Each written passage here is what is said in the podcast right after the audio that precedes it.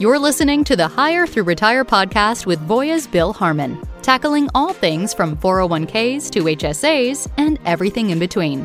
We're talking to the best and brightest in the industry to bring you the latest in benefits, savings, and investment trends in the workplace. Come along with us on our journey to help all Americans become well planned, well invested, and well protected. Hello, everyone, and welcome back to the Hire Through Retire podcast. I'm your host, Bill Harmon, and hey, thank you so much for joining me here today. If you could see my background, my virtual background, you would see a fall foliage because we're right here. We're in the heart of fall. I was just up in the mountains and seeing that all the aspens are changing. So I guess with that, we should probably get into the podcast because there's a lot to talk about. There's never a shortage of topics, but this one's really timely because there's been a ton of activity, real notable activity in Congress recently as it relates to new and existing retirement legislation. So we thought we'd invite some special guests on. This was a really timely situation, and uh, we need to have a good discussion about that. So, for those of you that have been following the news, you know we're referring to the Enhancing American Retirement Now, or EARN, as you might hear it in some of the uh, periodicals. And it was passed by the Senate in June, but not published until early September. But that's not all we're here to talk about. The EARN Act, as well as related bills in the Senate, which is Rise and Shine, and the House, Securing a Strong Retirement Act, are all part of the discussion. You might be wondering, well, okay, that's a lot. What's that mean to me? And mostly, what's it all entail? So, joining me here today are two of my colleagues that can help us unravel a bit what may be coming later this year in terms of some new retirement support for Americans. So, first, we have a former guest and one-time co-host of this very pod, Jeff Cimini, the SVP of Retirement Product Management at Voya. Jeff, you're kind of, if we were to think of Saturday Night Live, you're like the Alec Baldwin, you're like the Steve Martin. You've been on this show so many times. I think we need to get you a special jacket. But it's good to have you back. We also have Mark Sides, the SVP and Deputy General Counsel, joining us here today as well. So, hey, Jeff, great to see you again. Mark, welcome to the pod. Thanks, Bill. Thanks, Bill. Well, I was really expecting to get some type of Steve Martin or Alec Baldwin quip from you, Jeff, but maybe later in the pod we can get to that. Tell you what, rather than talk about SNL longtime host, let's jump right into it. And and Mark, if I could start with you, you know, with the publication of, um, of the text of the EARN Act recently, we now have three bills in Congress: the Securing a Strong Retirement Act, the Rise and Shine Act, and the EARN Act for all of us looking at this, like, how do we sort this out? Can you share a high level overview of what kind of provisions are included in each of these bills, and particularly as it pertains to employer sponsored plans? Thanks, Bill. I'll be happy to do that. And the first thing I want to point out is even though there are three separate bills, two in the Senate, one in the House, they're all still being referred to under the kind of the combined term of Secure Act 2.0. So Everybody recalls, I'm sure, Secure Act uh, original uh, was passed in 2019 and is now pretty much in uh, law and, and moving forward. And this is Secure Act 2.0, the sequel. It is a big act. All three of them together. Our summaries are running like 138 pages. So I'm going to try to uh, not recite 138 pages worth of uh, text to you, but narrow it down to those that our listeners may uh, care more about. So the first one is um, expanding auto enrollment in retirement plans. All three bills contain additional automatic enrollment provisions beyond what we saw in Secure 1.0, um, with the House bill requiring auto enrollment for new plans. So if you start up a new K plan or a 403B plan following the passage of this law, you're going to have to actually have an auto enrollment provision, which is uh, new uh, from existing law. The Senate bills also have provisions around automatic re enrollment in addition to automatic first time enrollment. For certain employees, if the employee opts out of a plan, doesn't enroll, or if the employee is under a certain contribution rate after three years, the Senate bills will actually allow for automatic re enrollment or automatic escalation. And one of the Senate bills um, has a $500 per year tax credit for small employers who establish certain auto enrollment and re enrollment arrangements. And sticking with incentives for a moment, there are some small business incentives for retirement plans within the various bills. The House and the Senate EARN bill provide for tax credits for small employers to participate in pooled employer plans and generally increase existing credits for starting new plans for smaller employers. And in some cases, smaller employers are pretty small. It, it, it could be 50 or uh, even 25 participants. Those are some things that'll be reconciled in the final text. Turning now to another provision, all three bills will allow 403B plans to be part of a pooled employer plan. Uh, you may recall that Secure One uh, provided for pooled employer or PEP treatment for corporate plans, for 401k plans, but 403b plans were left out of that. Uh, Secure 2.0 would fix that, would allow 403b plans to participate, and importantly, would provide relief from the one bad apple rule to facilitate such participation. Another topic that has been big in the news recently and Secure 2 addresses it is student loan payments, right? We've seen a lot about that in the news. The House and one of the Senate bills both contain provisions that would permit employers to make matching contributions under certain retirement plans on qualified student loan payments. And so I think, you know, along with some of the other student loan relief we've been seeing in the news, that's going to be a welcome way for employees in particular to both you know keep paying on their student loans but start to build some retirement nest egg going forward so we uh, we really think that's a good development another development that will again expand the universe of people who get access to retirement plans is part-time workers so you may recall secure one said that if someone's been a part-time employee for three or more years they have to be allowed to participate in a retirement plan Secure 2.0 is going to take that three year service requirement and pare it down to two years after a certain time period. Another uh, hot topic these days is emergency savings and distributions. Uh, among other reasons we saw with COVID, obviously, a lot of Americans needed to get emergency money quickly. Many tapped their retirement plans. And because of the way that the emergency distribution provisions work, there was some relief that was required to effectuate that. Both of the Senate bills have provisions that will address emergency savings. The Senate EARN Act is going to provide for an easier process for participants to receive up to $1,000 annually for emergency purposes. The withdrawn amounts generally must be repaid through subsequent contributions but uh, the nice thing is it makes it a little easier for people to get their money under emergency circumstances without having to go through a lot of the hoops, if you will, that currently exist. The Rise and Shine Act, the other Senate bill, is actually going to permit employers to establish an emergency savings account in which a participant can contribute up to $2,500 post tax for emergency purposes. The employer also would be allowed to match contributions to the account which would be taxable. And then uh, another uh, and, and maybe final one to summarize is catch up contribution changes. You're going to be hearing a lot, I think, about catch up contribution changes. So the House bill and one of the Senate bills is actually going to increase catch up contribution limits from the current $5,000 amount to $10,000 for persons who have attained a certain age and it would only be for three years. So in one of the bills, it's 61, 62, and 63. You can have three years worth of $10,000 of catch up contributions. The other bill, it's 62, 63, and 64. They'll obviously have to reconcile that. But that will allow uh, people to, you know, catch up a little bit more quickly during those years. In addition, the Senate EARN bill will require all catch up contributions for employees earning more than $100,000 annually to be made on a Roth basis.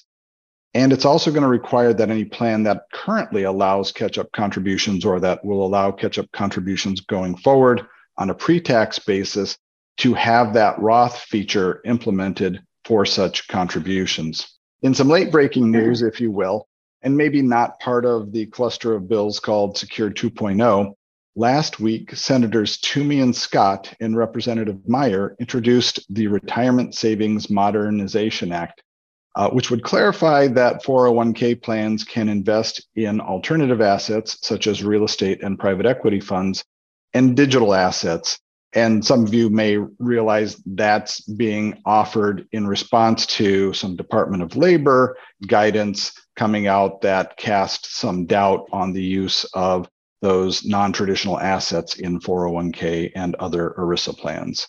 So I think that's probably a good place to draw to a close on the summary, Bill. I'll turn it back to you.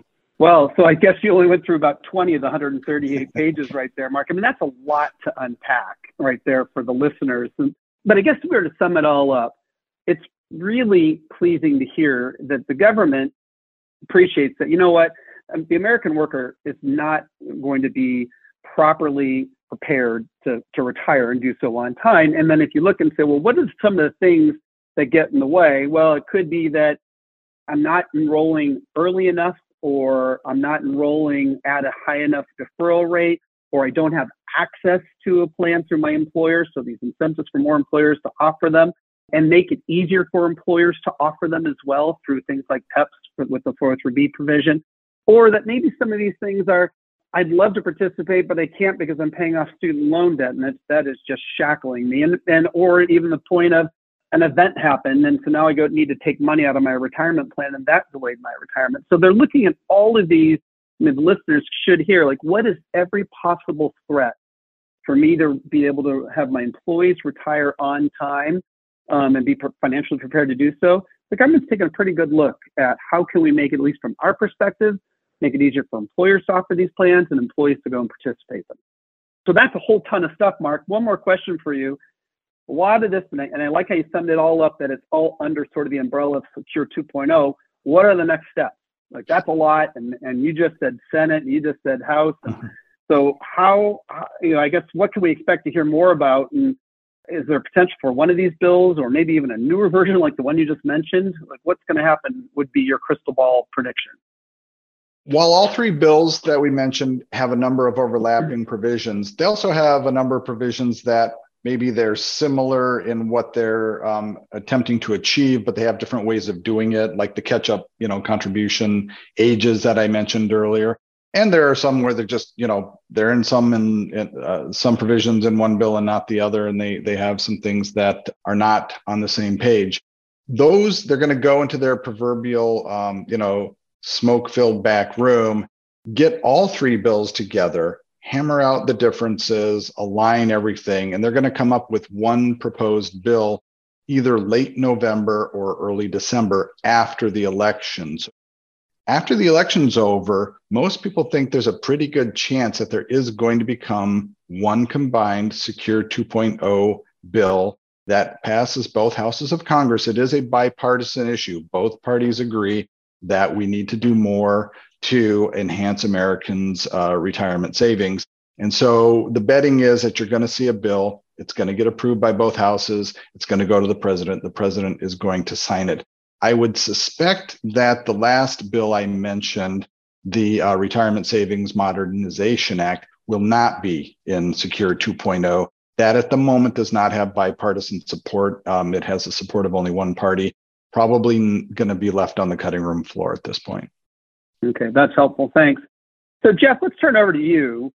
You know, I got to imagine our audience is listening to everything that Mark just described, and there's a, there could be a bit of excitement, like, hey, this is really going to help out but there might be a little bit of intrepidation like wait a second i'm nervous that, that's a lot.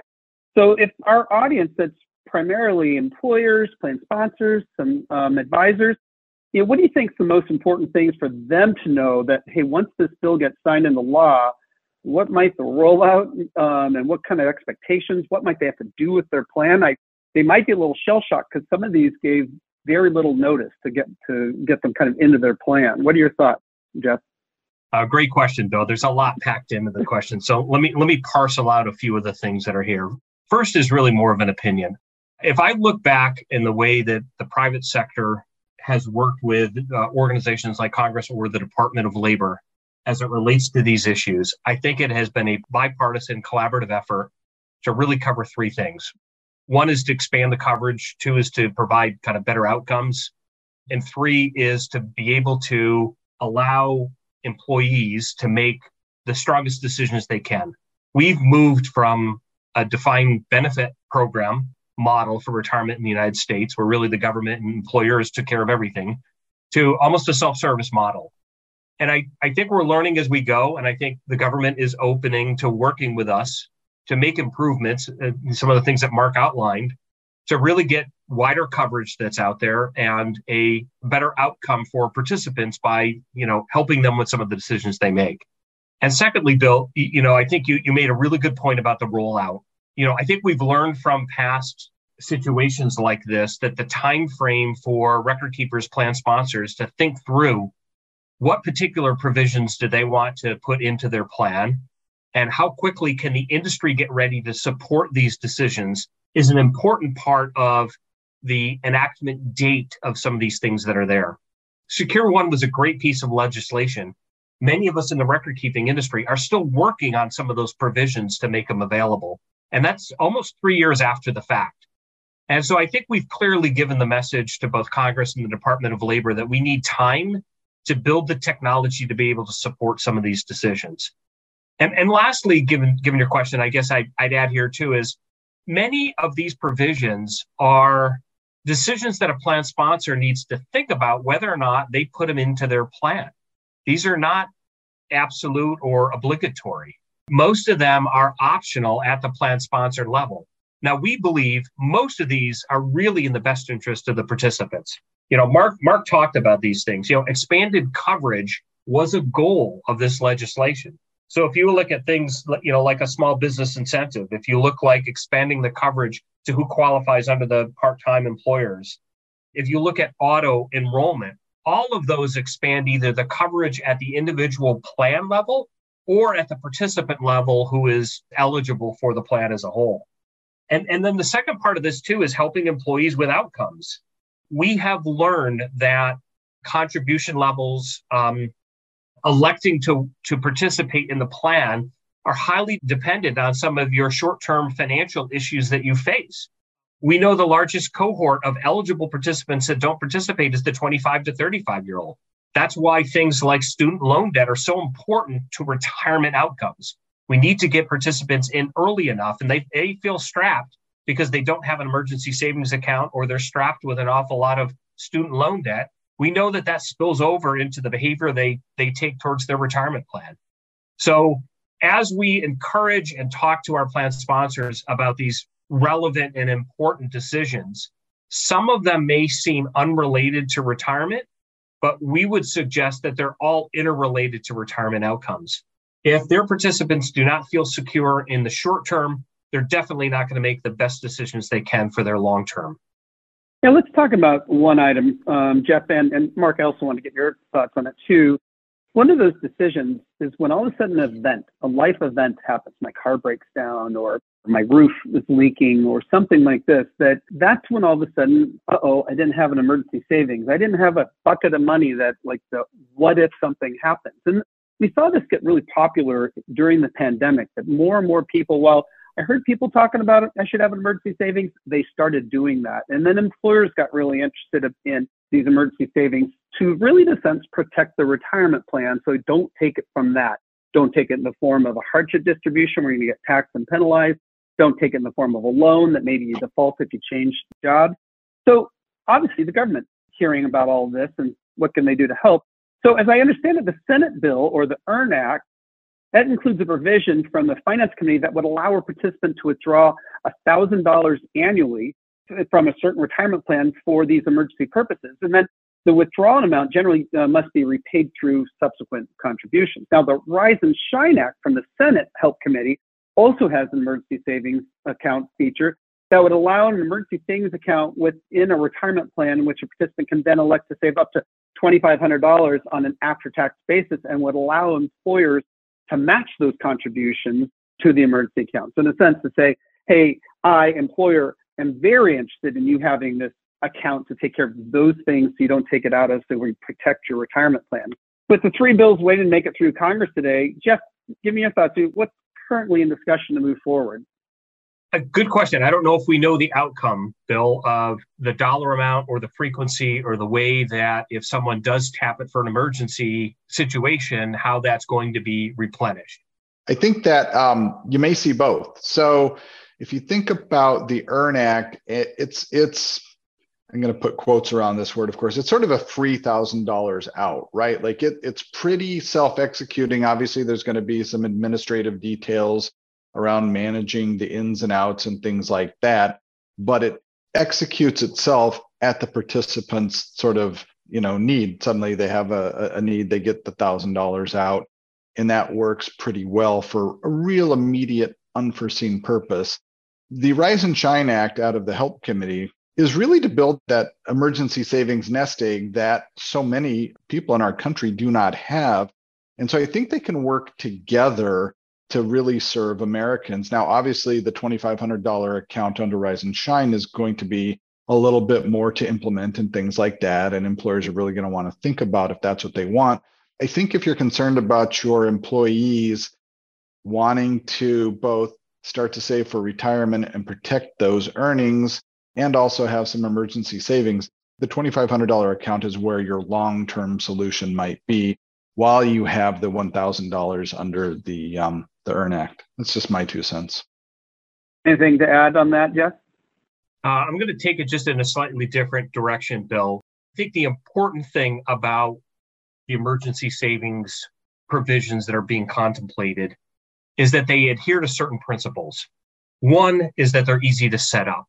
And having emergency savings as a part of a retirement plan just leverages the infrastructure that exists, particularly payroll deduction.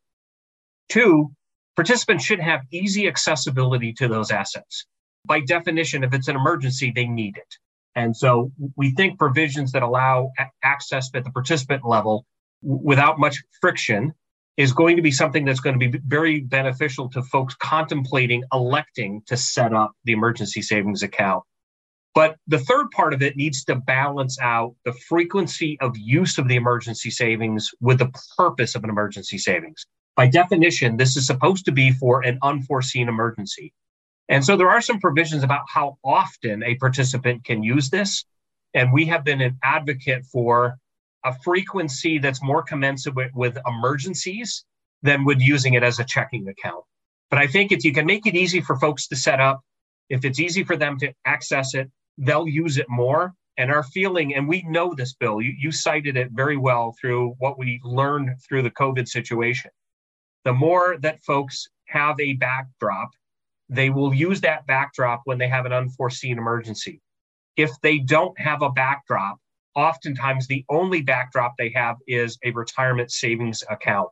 And we know that that's detrimental to long term savers.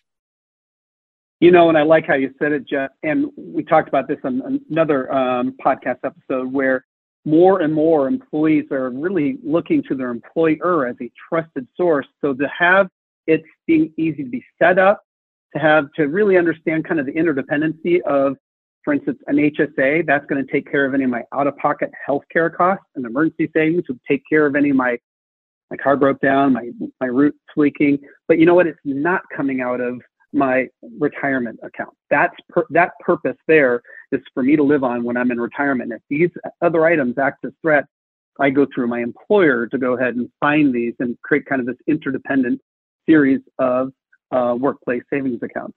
Jeff, Mark, thank you so much for uh, taking the time to be with us and really help break down what I'm sure a lot of our listeners right now are saying, wow, that's that's a lot of stuff. And you I like how you broke it down into kind of digestible, applicable kind of um, dialogue. So thank you very much. I appreciate it, guys.